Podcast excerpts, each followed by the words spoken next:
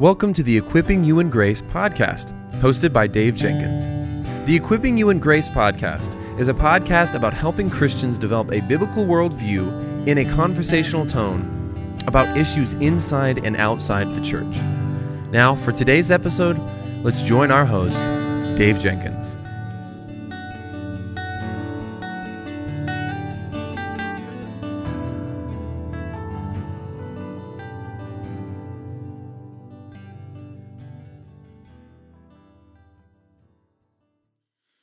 Well, welcome back to the Equipping You in Grace podcast. My name is Dave, and I'm the host for this show. And we're continuing our deep dive into the doctrine of Scripture today. On Monday, we looked at verbal plenary inspiration, and today we are going to look at inerrancy.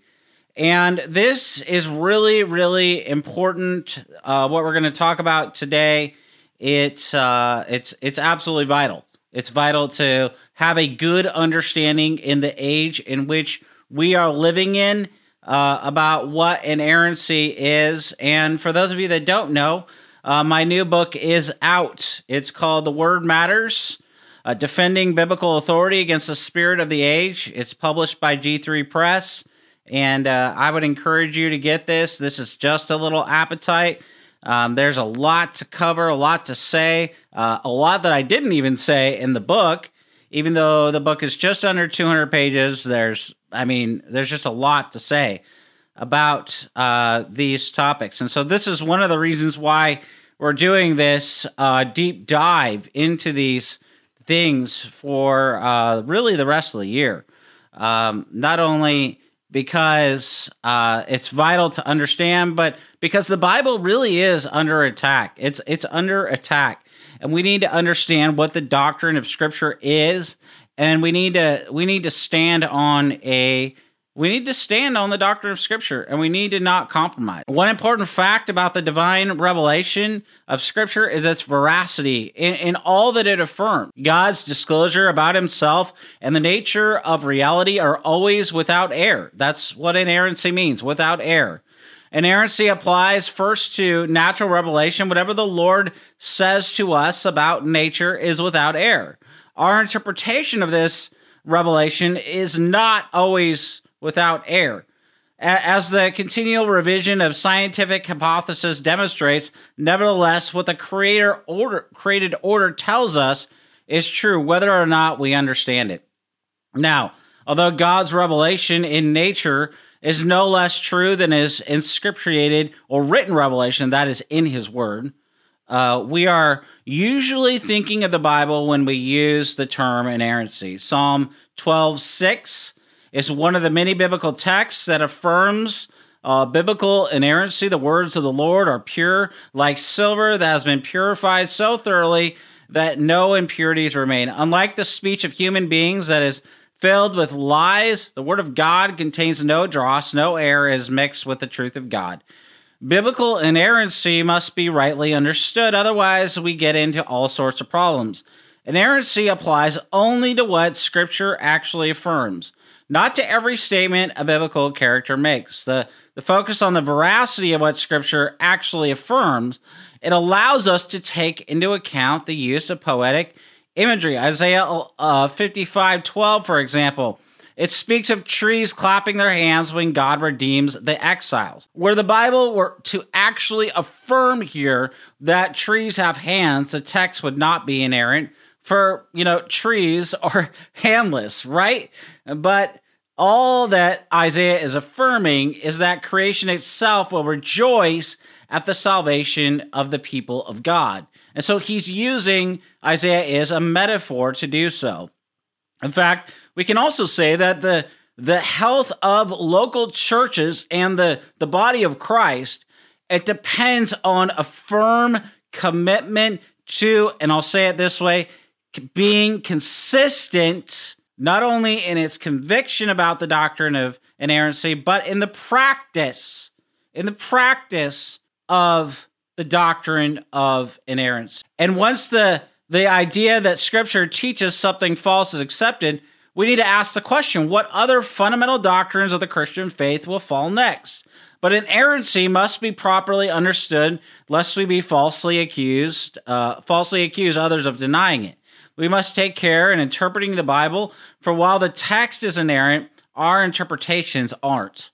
You know, because scripture is the only source of special revelation that we possess, it is the only infallible and final authority for the church. Now, we're going to talk here next week about what infallibility means and what it entails and all of that. So, we're not going to get into that in this episode, okay? Just want to be clear with you about that.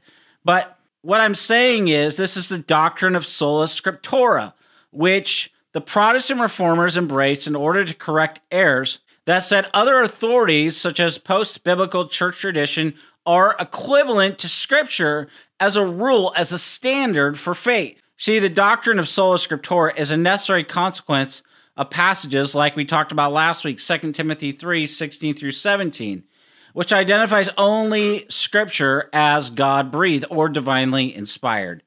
And because God is incapable of erring, whatever he inspires is incapable of teaching error.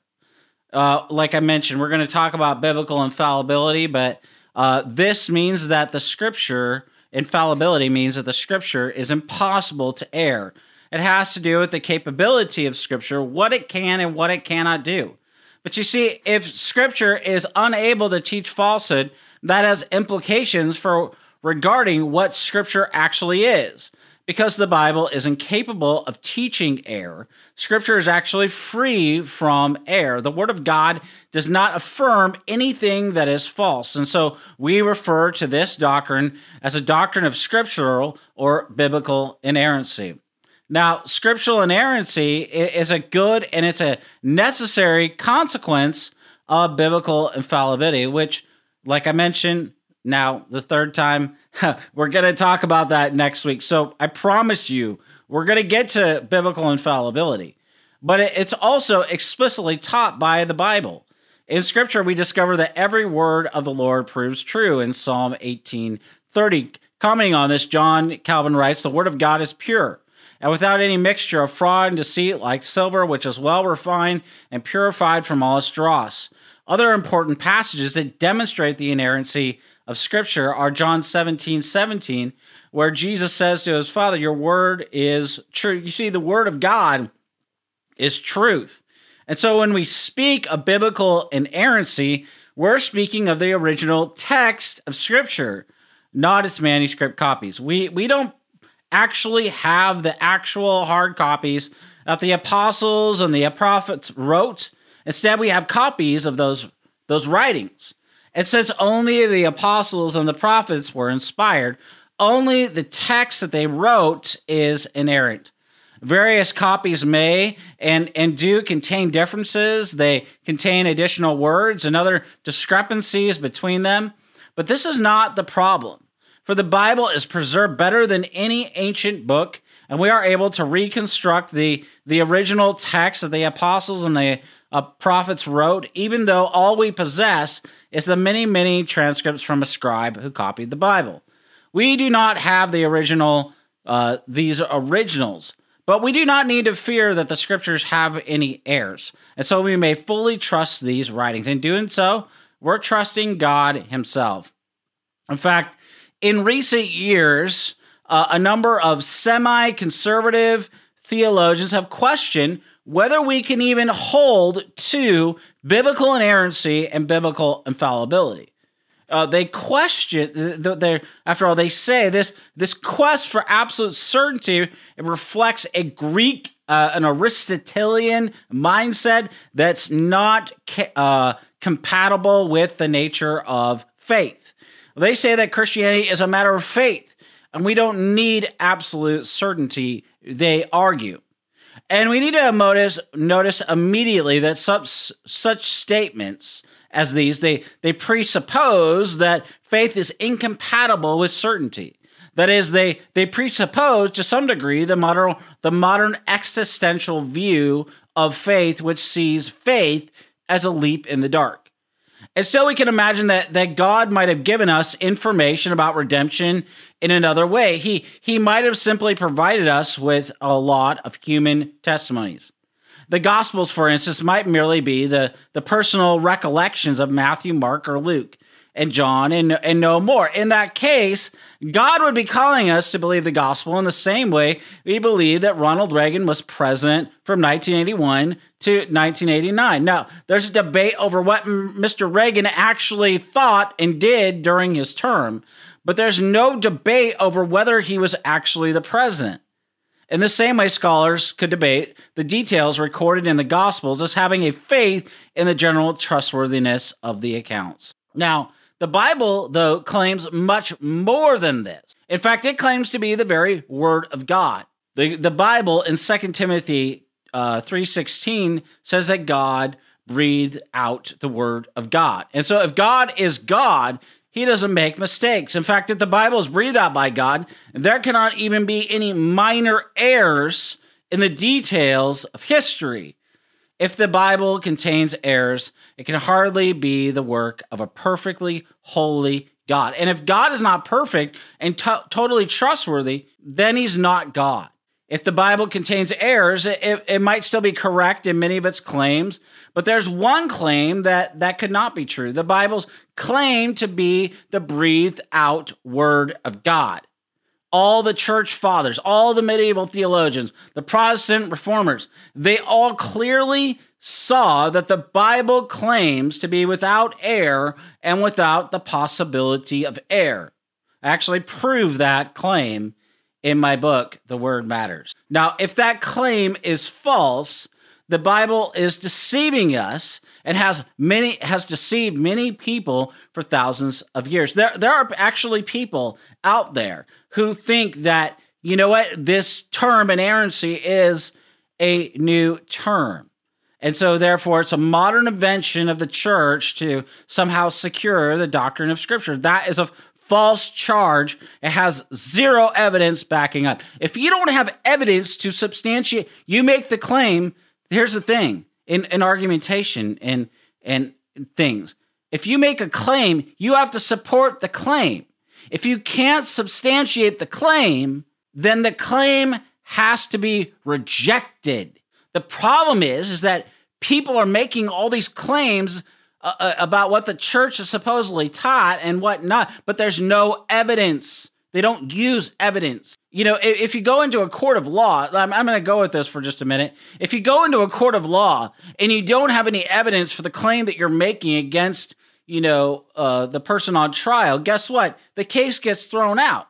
But in our day, instead of the, the argument being thrown out, it is instead popularized, especially when it comes to the Bible, because people do not want to deal with the Bible. That is why you will hear me say, again and again and again. It's probably going to become, you know, like one of those things you're like, can you stop saying that? Because, you know, you've said it so many times and I've heard you.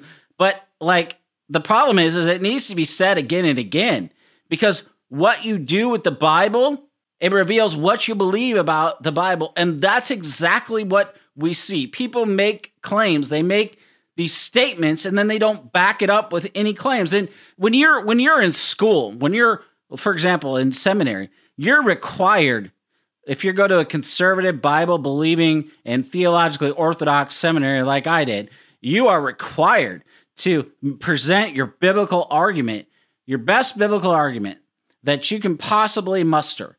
And you have to support that argument with evidence. The problem is in so much of other writing today, especially on the, the theological liberal side, you have people making claims and they have no evidence to support their arguments. In school, those arguments get you get an a big fat F in the court of law that would get thrown out, and yet today it's accepted as norm. That's uh, that should shock us.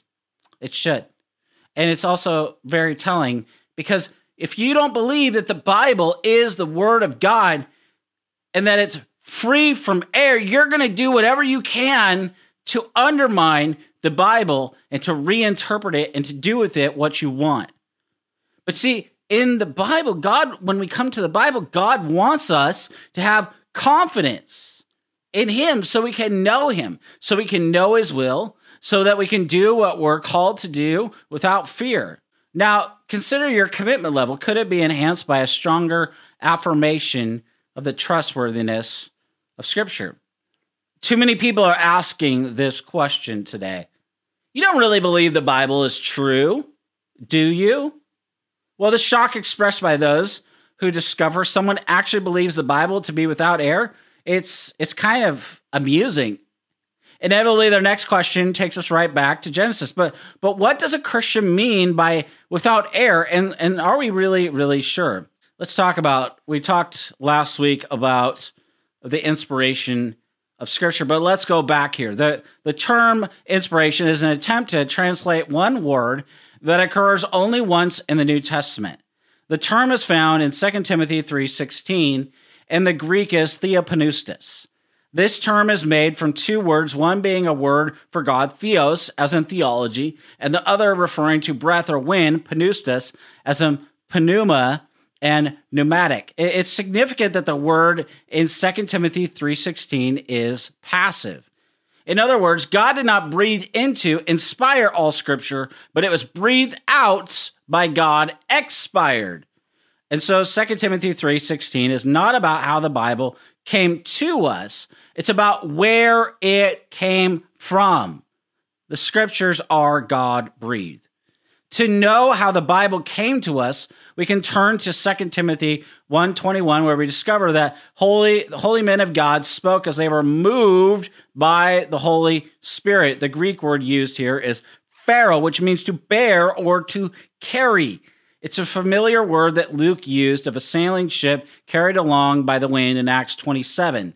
The human writers of the Bible certainly use their minds, but the Holy Spirit carried them along in their thinking, so only God, his God breathed words were recorded. The Apostle Paul set the matter plainly in 1 Corinthians 2.13. These things we also speak, not in words which wisdom teaches, but by which the Holy Spirit teaches. And so the, the word inspiration is so embedded in our Christian language that we're going to continue to use it even though we might not know what it means. God breathed out by breathed out his word and the Holy Spirit guided the writers. In fact, the Bible has one author uh, and many around about 40 writers. The Holy Spirit moved men to write. He allowed them to use their own their own personality, their own talents, their own abilities, their their own voice, their own way of phrasing things but and he allowed them to use the results of their study, their research, the the, the writing of their own experience and express what what's on their mind. At the same time, though, the Holy Spirit did not allow error to influence their writing. He overruled in the expression of thought and in the choice of words. And thus they recorded accurately all that God wanted them to say and how he wanted them to say it in their own character, their own style, and their own language. And so the, the inspiration of Scripture is a harmony of the active mind of the writer and the sovereign direction of the Holy Spirit to produce God's without error and without possibility of error Word of God for humanity. Now we need to avoid two errors here. First, some think inspiration is nothing more than a, a, generally heightened sensitivity to wisdom on the part of the writer, just as we talk of an inspired idea or an invention. Second, some believe that the writer was merely a mechanical dic- dictation machine writing out the words he heard from God. Both errors fail to adequately account for the active role played by the by the Holy Spirit and the, the human writer. So, if inspiration really means God breathed, then the claim of 2 Timothy 3:16 is that all scripture being God breathed is without error and therefore can be trusted entirely. It says God cannot lie, Hebrews 6:18. He would cease to be God if he breathed out errors and contradictions even in the smallest part. So as long as we give theopneustos its real meaning, we should not find it hard to affirm the full inerrancy or without error nature of the Bible. That is, that plenary and verbal inspiration means the Bible is God given in every part and in every single word. So we often use, theologians do, fancy words, uh, plenary and inspira- verbal, pl- uh, plenary, verbal, inspiration. We talked about this last week, I believe. But plenary comes from the Latin plenus, which means full, and it refers to the fact that the whole of Scripture in every part is God given. Uh, verbal comes from the Latin verbum, which means word. It emphasizes that even the words of Scripture are God given. And so Plenary and verbal inspiration means that the Bible is God given, it's therefore without error, and in every part, in doctrine, in history, in geography, in dates, and names, in every single word. And so, as we talk about inerrancy, we refer to the original writing of Scripture. We, we don't have any of the original autographs, as they're called, but only copies, including many copies of each book. But there are small differences here and there, but in reality, they're amazingly similar. Uh, one 18th century New Testament scholar claimed that not one thousandth part of the text was affected by these differences. That's pretty amazing. Inerrancy does not mean it's incorrect to claim that the Bible is only reasonable, ad- adequate, and uh, reasonably accurate as some do. Uh, that would leave us uncertain whether we could trust God. We can only then, in that view, trust God uh, in some areas of Scripture and not in all of it. Well, that that doesn't work. So we need to ask the question: Is it true, as John Goldingay uh, stated, that that this view of inerrancy that we're talking about is not directly asserted by Christ or within Scripture itself? Well, this is a it's a very large uh, discussion uh, that that we could have here uh, on this particular question. But it, it's it's important to say a few things. Deuteronomy 18 18 says, I will raise up for them a prophet like you from among their brethren, and will put my words in his mouth, and he shall speak to them all that I command. Jeremiah 1 9 says this Then the Lord put forth his hand and touched my mouth, and the Lord said to me, Behold, I have put my words in his mouth. So the Hebrew for prophet means a spokesman. The prophet's message was on God's behalf. That means that he spoke for God. Isaiah 5 reveals this clearly in verses 1 through 2. The prophet speaks for God in the third person he, but in verses 3 through 6, Isaiah changes to speak in the first person I. Isaiah was speaking the very words of God. And so no wonder David could speak the word of the Lord as flawless. Peter and John saw the words of David in Psalm 2 not merely as the opinion of the king of Israel but as the voice of God. This is why they said in Acts 4:25, quoting Psalm 2, "Why did the nations rage and the people plot in vain?" Paul accepted Isaiah's words as God himself speaking to men in Acts 28:25. Uh, it says this, the Holy Spirit spoke rightly through Isaiah the prophet uh, to our forefathers. Now, uh, some people say, well, well, Jesus, Jesus didn't believe in verbal inspiration. Well, in John 10 34, Jesus quoted from Psalm 82 6, and based upon his teaching upon a phrase, I said, You are God's. In other words, Jesus proclaimed that the words of the psalm were the very words of God. He did this over and over and over again. Uh, Matthew 22 31 through 32. He claimed the words of Exodus 3 6 were given to them by God uh, in Matthew 22, 43 through 44. The Lord, our Lord Jesus, quoted from Psalm 110 and pointed out that David wrote these words in the Spirit, meaning these were the very writings of the Word of God. Paul, Paul did this over and over and over again.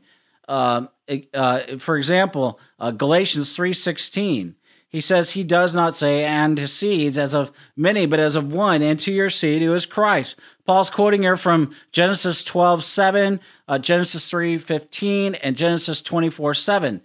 So these, Paul's argument here is that God was not primarily referring to Israel as the offspring of Abraham, but of Christ. So, so Jesus, Paul, the apostles, they all believed in verbal inspiration. That is why they utilized the Word of God.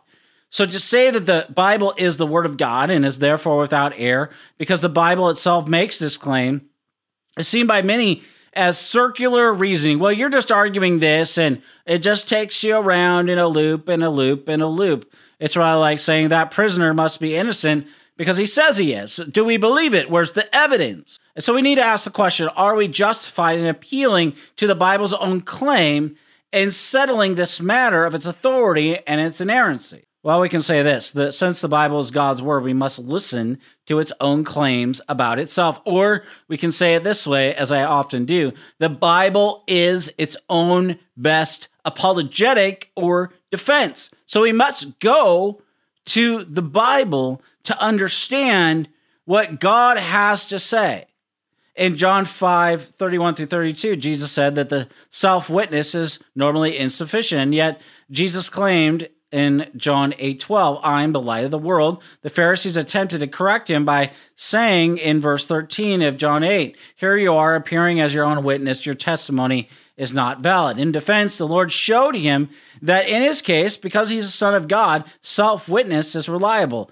John 8 14 says, Even if I bear witness of myself, my witness is true. And so self witness is reliable where sin does not interfere because Jesus is God, he's guiltless. His words then can be trusted.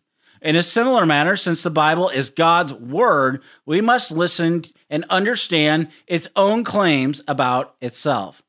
In fact, we need to say this too. Much of the Bible story is such that unless God revealed it, we would never know it. Uh, many scientific theories uh, propose how the, the world came into being. Some of these theories differ only slightly from each other, uh, but others are contradict each other. And this shows that no one can really be sure about such matters because no scientist was there when it all happened. Unless the God who, who was there has revealed it, we could not know for certain. The same is true for all the great Bible doctrines. How can we be sure that of God's anger against sin, his love for sinners, his plan to choose a people for himself, unless God himself told us? Hilary of Poitiers, a fourth century theologian, once claimed only God is a fit witness for himself. No one, no one can improve upon that statement. Well, the belief that the Bible is without error is not new. Here's some evidence. Clement of Rome in the first century wrote, Look carefully into the scriptures, which are the true utterances of the Holy Spirit. Observe that nothing of an unjust or counterfeit character is written in them. A century later, Irenaeus concluded the scriptures are indeed perfect since they were written, or excuse me, he says, were spoken by the word of God and his spirit.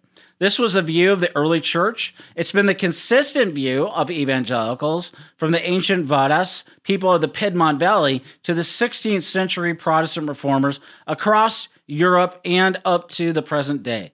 Not all use terms such as infallibility or inerrancy, but many express the concepts. There's no doubt that they believed it. It's liberalism that's taken this new approach. Professor Kirsopp Lake at Harvard University admits it is we, the liberals, who have departed from tradition. So we need to ask the question is the debate about whether the Bible can be trusted merely a theological quibble? Is it is it a, maybe a secondary or even a third order issue? Well, no, it's not.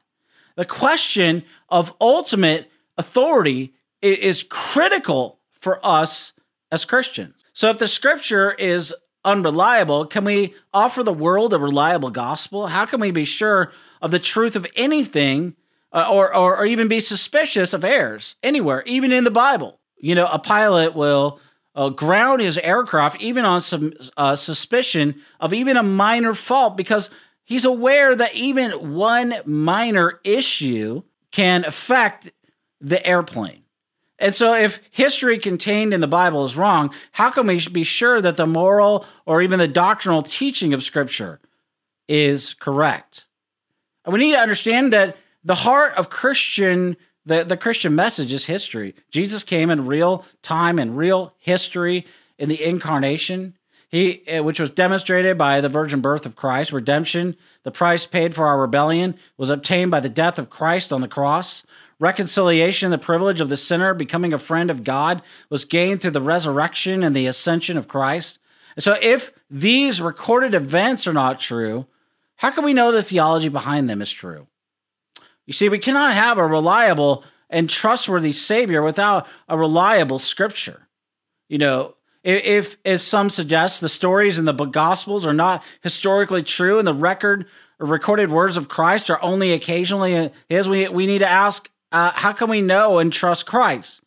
Must we rely on the conflicting interpretations of a host of supposed critical liberal scholars before we know who Christ is and what he's like? And, it, and, and even further, if, if the gospel stories are merely the result of wishful thinking of the church in the second and the third centuries, or even the personal views of the gospel writers, then our faith no longer rests upon Jesus, but upon the opinions of men. We need to understand that. Who would trust an unreliable Savior for their salvation? If we believe the Bible contains errors, then, then we'll be quick to accept scientific theories that counter this. And we see this all, all the time, all the time.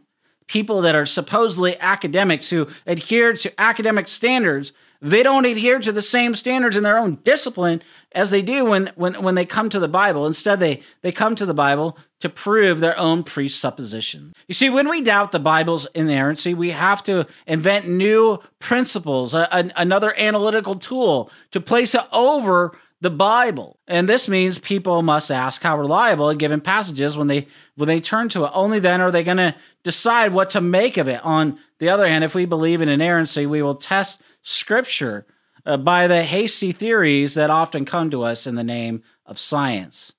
In fact, the denial of biblical inerrancy often leads to a loss of confidence in the pulpit. You see, how we understand the doctrine of Scripture matters because it affects how we're going to preach the Bible. Are we going to interpret the Bible as a for what it says and what it means? And this will affect how you uh, preach. Because if you don't believe that the text is without error, and that it's inspired by God, then why would you preach it as such? You know, and this is the problem. But when we believe the Bible is true and that it contains the very words of God, we're going to preach every word uh, and every sentence, every paragraph, all of it, and from every book in the Bible. We're going to preach expository sermons because this view shows a confidence and a trustworthiness and a reliable, clear uh, binding and and and sufficient uh, word of God and infallible word as well. But like the point is, is that our view of Scripture is going to impact how we do life and how we how we do uh, ministry. In fact, even in the past few years, we've we've seen a lot of people suggest that you know that the, the this whole word the, in the Oxford Dictionary a few years ago was post truth, and so there's no way to to know truth. But see, as I said in the last episode, if you haven't listened to that, I want to encourage you to do that because uh, I won't rehash the argument. But the the thing is, if if truth is post truth, then then why do we even have dictionaries? Uh, why even do we even have dictionaries like the Oxford Dictionary? It, it makes you go, what?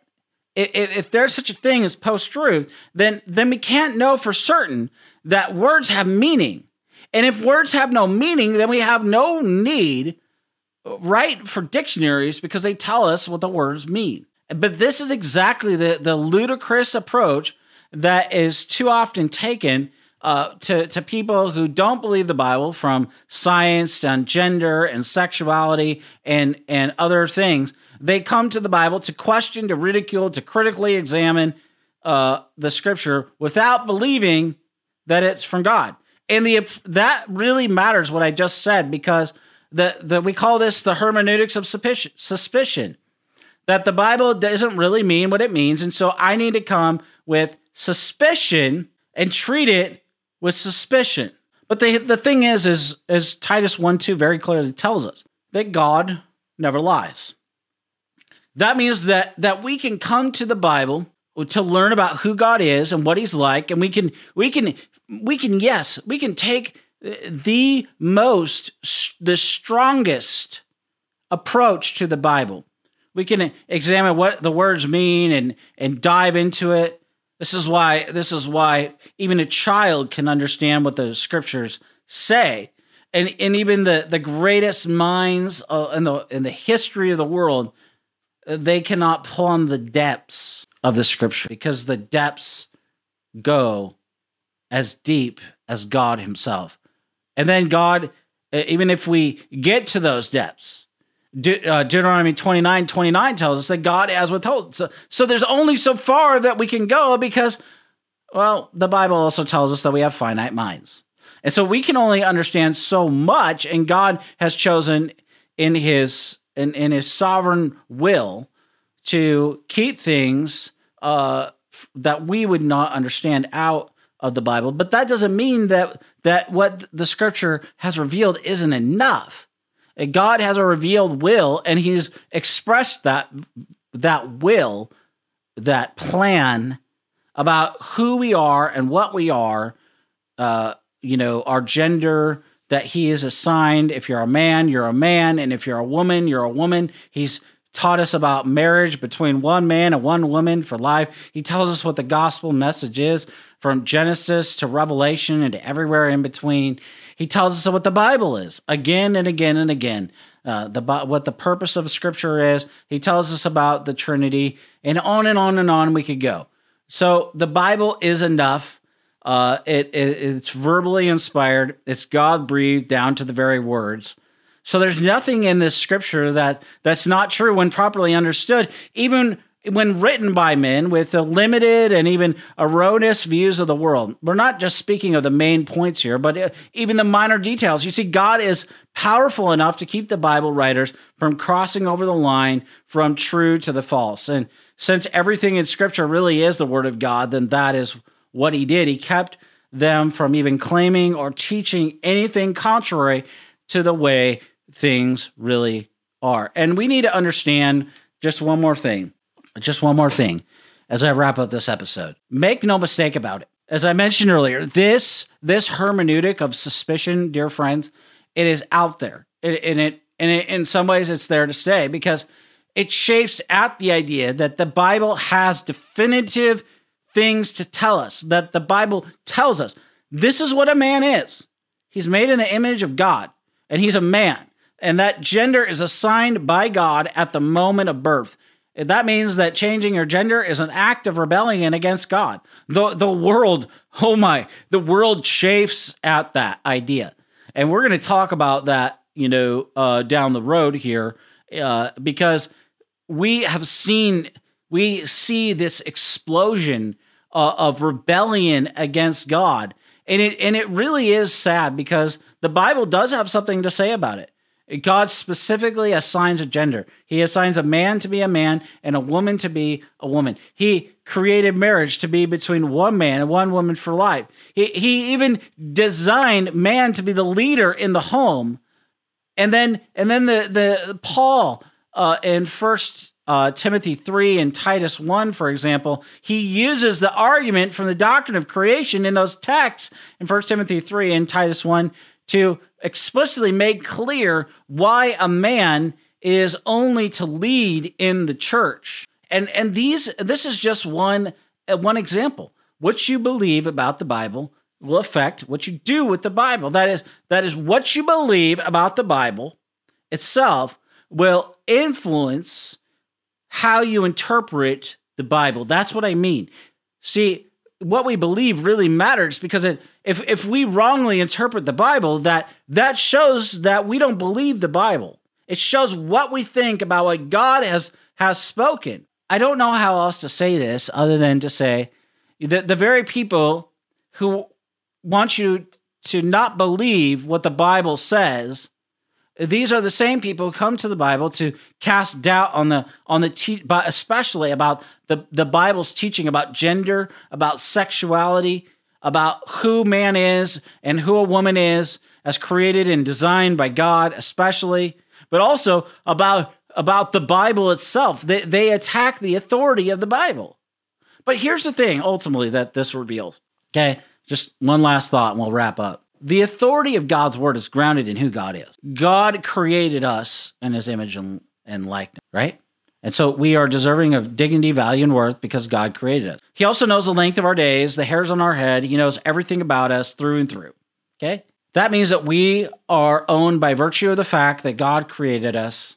If you're a Christian, you're doubly owned by virtue of Him, by virtue of the Lord Jesus being your Lord and Savior if you're a uh, if you're a Christian, then you have no other truth other than what God has said. You're it's not your truth, it's God's truth. And furthermore, that means that all truth is God's truth, which means that if we rebel against God, we're saying, God, you aren't really God.